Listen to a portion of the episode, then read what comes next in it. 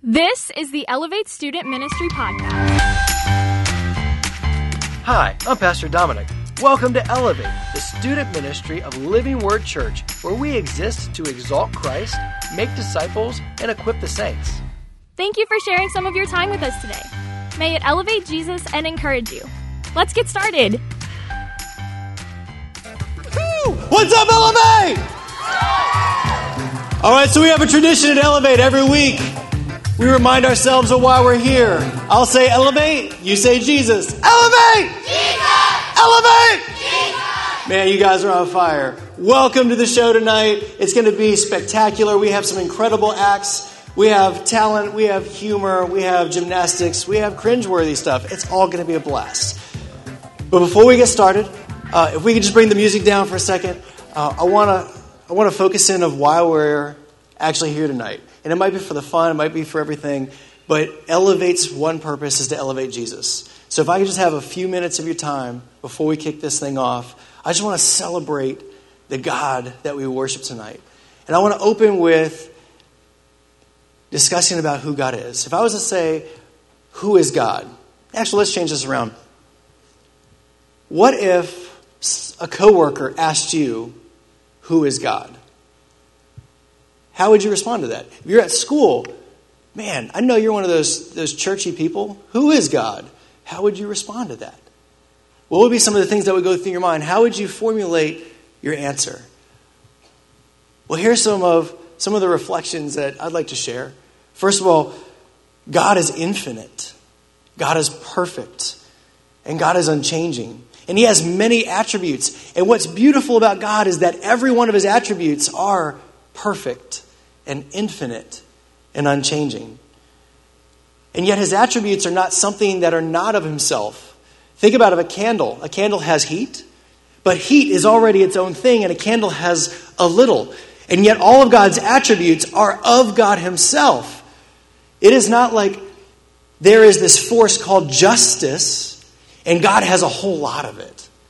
It is that justice comes from God. He is the supreme source of all justice. God is love. He is perfect love. He is infinite love. He is unchanging love. He is also truth and goodness. He is wrath and holiness, justice, mercy, kindness, and so much more. And he, all of these things emanate from Him. They are who He is, and they are the source. He is the source of them. And there is no attribute in Him that is more than any other attribute. Even the best of us, if we wake up early before our first cup of coffee, we may be a little, you know, short tempered. Maybe if you think about, you know, someone that you know, maybe your boss, you might think of him as one quality greater than another. Maybe he's harsh or he's cheery but in God, all of his attributes are infinite and perfect and unchanging. His attributes don't have changing degrees. He's not more love today and then more wrath tomorrow. Some of us could be really angry at someone in customer service today, and tomorrow we'll be really excited when we hear good news. And a lot of people think that God is this strict God in the Old Testament, and He's this gracious God in the New Testament, and yet his grace and His wrath are perfect. They are perfectly entwined in harmony with one another. God is also one. All of his attributes, they sound like different parts. In our human language, we describe them as different things, and yet God is one. All of his attributes are a single attribute, they are his godness. His sovereignty operates through all of his attributes. Everything that God does, all of his attributes are together in. I love what A.W. Tozer says. He says, see if you can follow this. All of God does all that God does. When he created, he did it through all of his attributes. When he called Abraham, set Israel free from Egypt, when he appointed King David, when he protected Esther and her people, all of God's attributes were present and at work. But now, who are we? If this is who God is, who are we? I've got a little girl who's now four, and a son who right now is three. They're two of five. And a year ago, she was three, he was two, and her name was Nadia. And one day I hear this screeching sound coming from the other room. And when I ran into the room, Nadia is behind Silas, and she has her arms around his neck. She has her legs around his waist. She's arching her back and stretching his body like some sort of jujitsu move. And he's turning red. He's not breathing. And I'm like, stop, stop. And I'm pulling her off. And I'm sort of like, high five. That was awesome. Don't ever do this again. At our core, as beautiful, innocent children, they have a tendency to be selfish and even a little bit cruel. And I think this is what William Golding was getting across when he wrote his book, Lord of the Flies. You take a whole bunch of innocent kids, you drop them off without supervision, and what comes out of the human nature is evil. It's harsh. These innocent kids at the beginning of the book are murdering by the end of the book. Who are we? Romans 7 18 through 20, Paul writes, and he says this For I know that nothing good dwells in me, that is, in my flesh. For I have the desire to do what is right, but not the ability to carry it out. For I do not do the good that I want, but the evil that I do not want to do is what I keep on doing. Now, if I do what I do not want, it is no longer I who do it, but sin dwells within me. Wretched man that I am, who will deliver me from this body of death? And then Paul answers his own question There is therefore now no condemnation for those who are in Christ Jesus. For the law of the Spirit of life has set you free in Christ Jesus, free from the law of sin and death. We are born sinners. There is nothing but sin in us. Everything in us has a tendency to, to degrade, to be harsh. My little kids are at the table spitting at each other. Well, they're mean. They make fun of each other. They're innocent. And yet they're not innocent. What comes out of them is evil. My kids need Jesus. This description in Romans 7 could be summed up in these words We're totally depraved from our inside out. Our selfish nature, and out of our selfish nature, we defy God's authority. And He has nothing but wrath and just punishment for us. And it gets even more critical. Those who recognize our selfishness, we're like, oh man, we got to get this right. It's like we're muddy, but we have filthy hands we're trying to clean mud off, only making ourselves worse.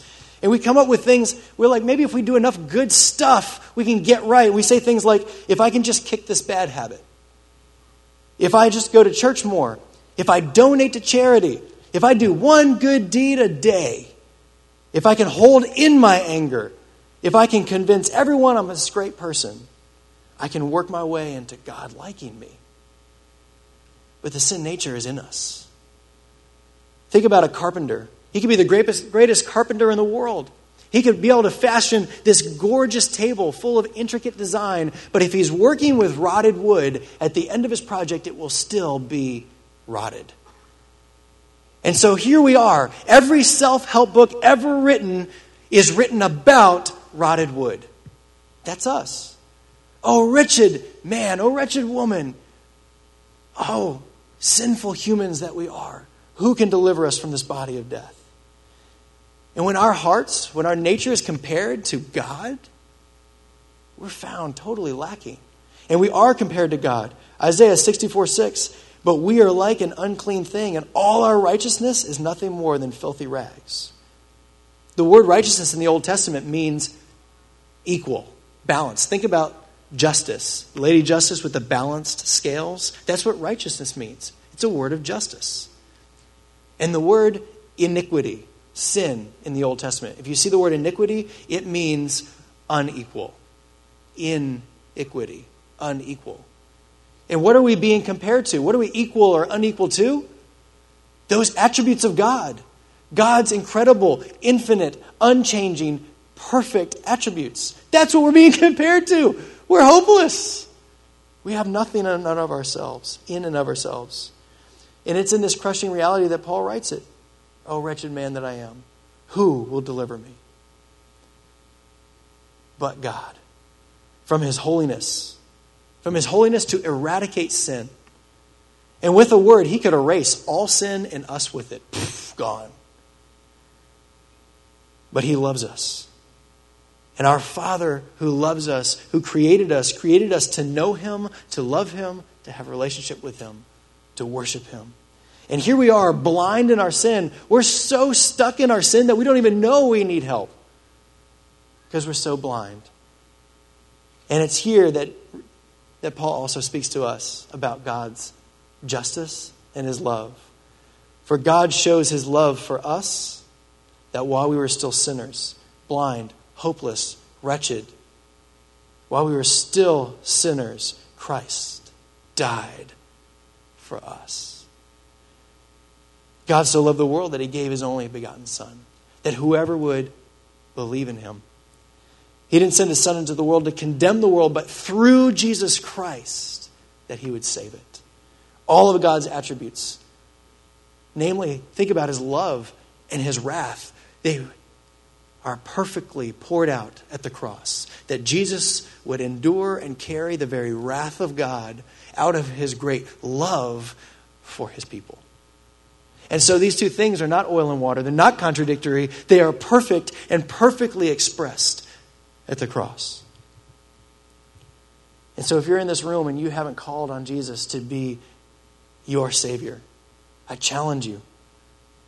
Surrender to Him. Repent of your sin. Turn to a God whose scales you can never live up to. Surrender your sin and live for Him out of love for His death for you. Because He didn't just die, He rose again. It's what seals Christianity above every other faith is that every other faith, every other religion has a prophet who's still in a grave somewhere. And whenever Jesus rose from the grave, everything he said was validated as perfect and infinite and unchanging. Oh, what a God we serve. God is perfect. He's infinite. He's unchanging as all of his attributes. We're born with a sin nature and we're hopeless under his wrath. But God became flesh himself and he took his punishment for our sin because of his great love for us. And anyone who believes in Jesus will be saved. Down in Brazil, there was a mother and a daughter, and they were cut off from the city. They lived out in the country. And her daughter looked forward to the day, oh, the day that she would be able to leave home and move in to the big city. And her mother dreaded it. She knew what it took for young girls to survive.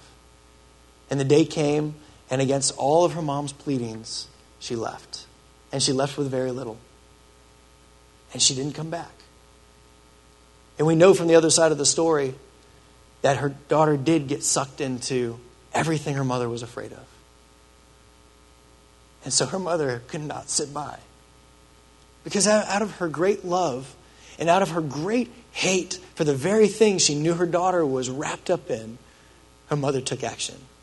And so she emptied her bank account, and with the very little that she had, she went to a photo booth. And she printed out as many pictures of herself as she could. And she cut out all the pictures of individuals. And she went into the city and she began tucking them into the light poles of every corner on the red letter district. And she would go to the bars and she would pin them up. And she'd go to dirt cheap hotels and hourly hotels and she would stick them up on the tack boards, just a picture of herself. And one day, her daughter was coming down the stairs from a motel, and she saw a face that she recognized. And it shocked her. And when she pulled the little picture off the tack, she flipped it over and read Whatever you've done, whatever you've become, it doesn't matter. Please come home. And a daughter was reunited with her mom because her mom hated the sin and loved her so much that she took action and went to where she was. If that's you, if you're the daughter that was really determined, that wanted to worship your own life and have your own authority, to be the master of your own life and the commander and captain of your own ship, if that's you, you have a father that is calling you that became the perfect image, the perfect visible image in Jesus Christ, so that everyone could look to him and they would read a message on the cross and it says, Whatever you did, whatever you become, come home. Come home. Turn your eyes heavenward because you will see friendly eyes looking back at you. Give your life to Jesus tonight. Get yourself a Bible tomorrow and plug into a church this Sunday. He loves you. He wants more than just a life insurance religion for you. He wants you to have a relationship with a perfect, infinite, unchanging God. Heavenly Father, I thank you so much for the reuniting of a mother and her daughter, one that we get to look at and remember how much you love us. Oh Lord, that we would celebrate. And if there's anyone in here who does not know you, call them, prick their hearts, and may they see your face. We love you, Lord. In Jesus' name, amen. Thanks for listening, and a special thanks to all of you who have subscribed, shared episodes, and left reviews. If you would like to learn more about Elevate, you can visit us at iloveelevate.com and follow us on Facebook and Instagram. Thank you for everything you do that brings faith, hope, and love to the world around you. Now go, follow Jesus.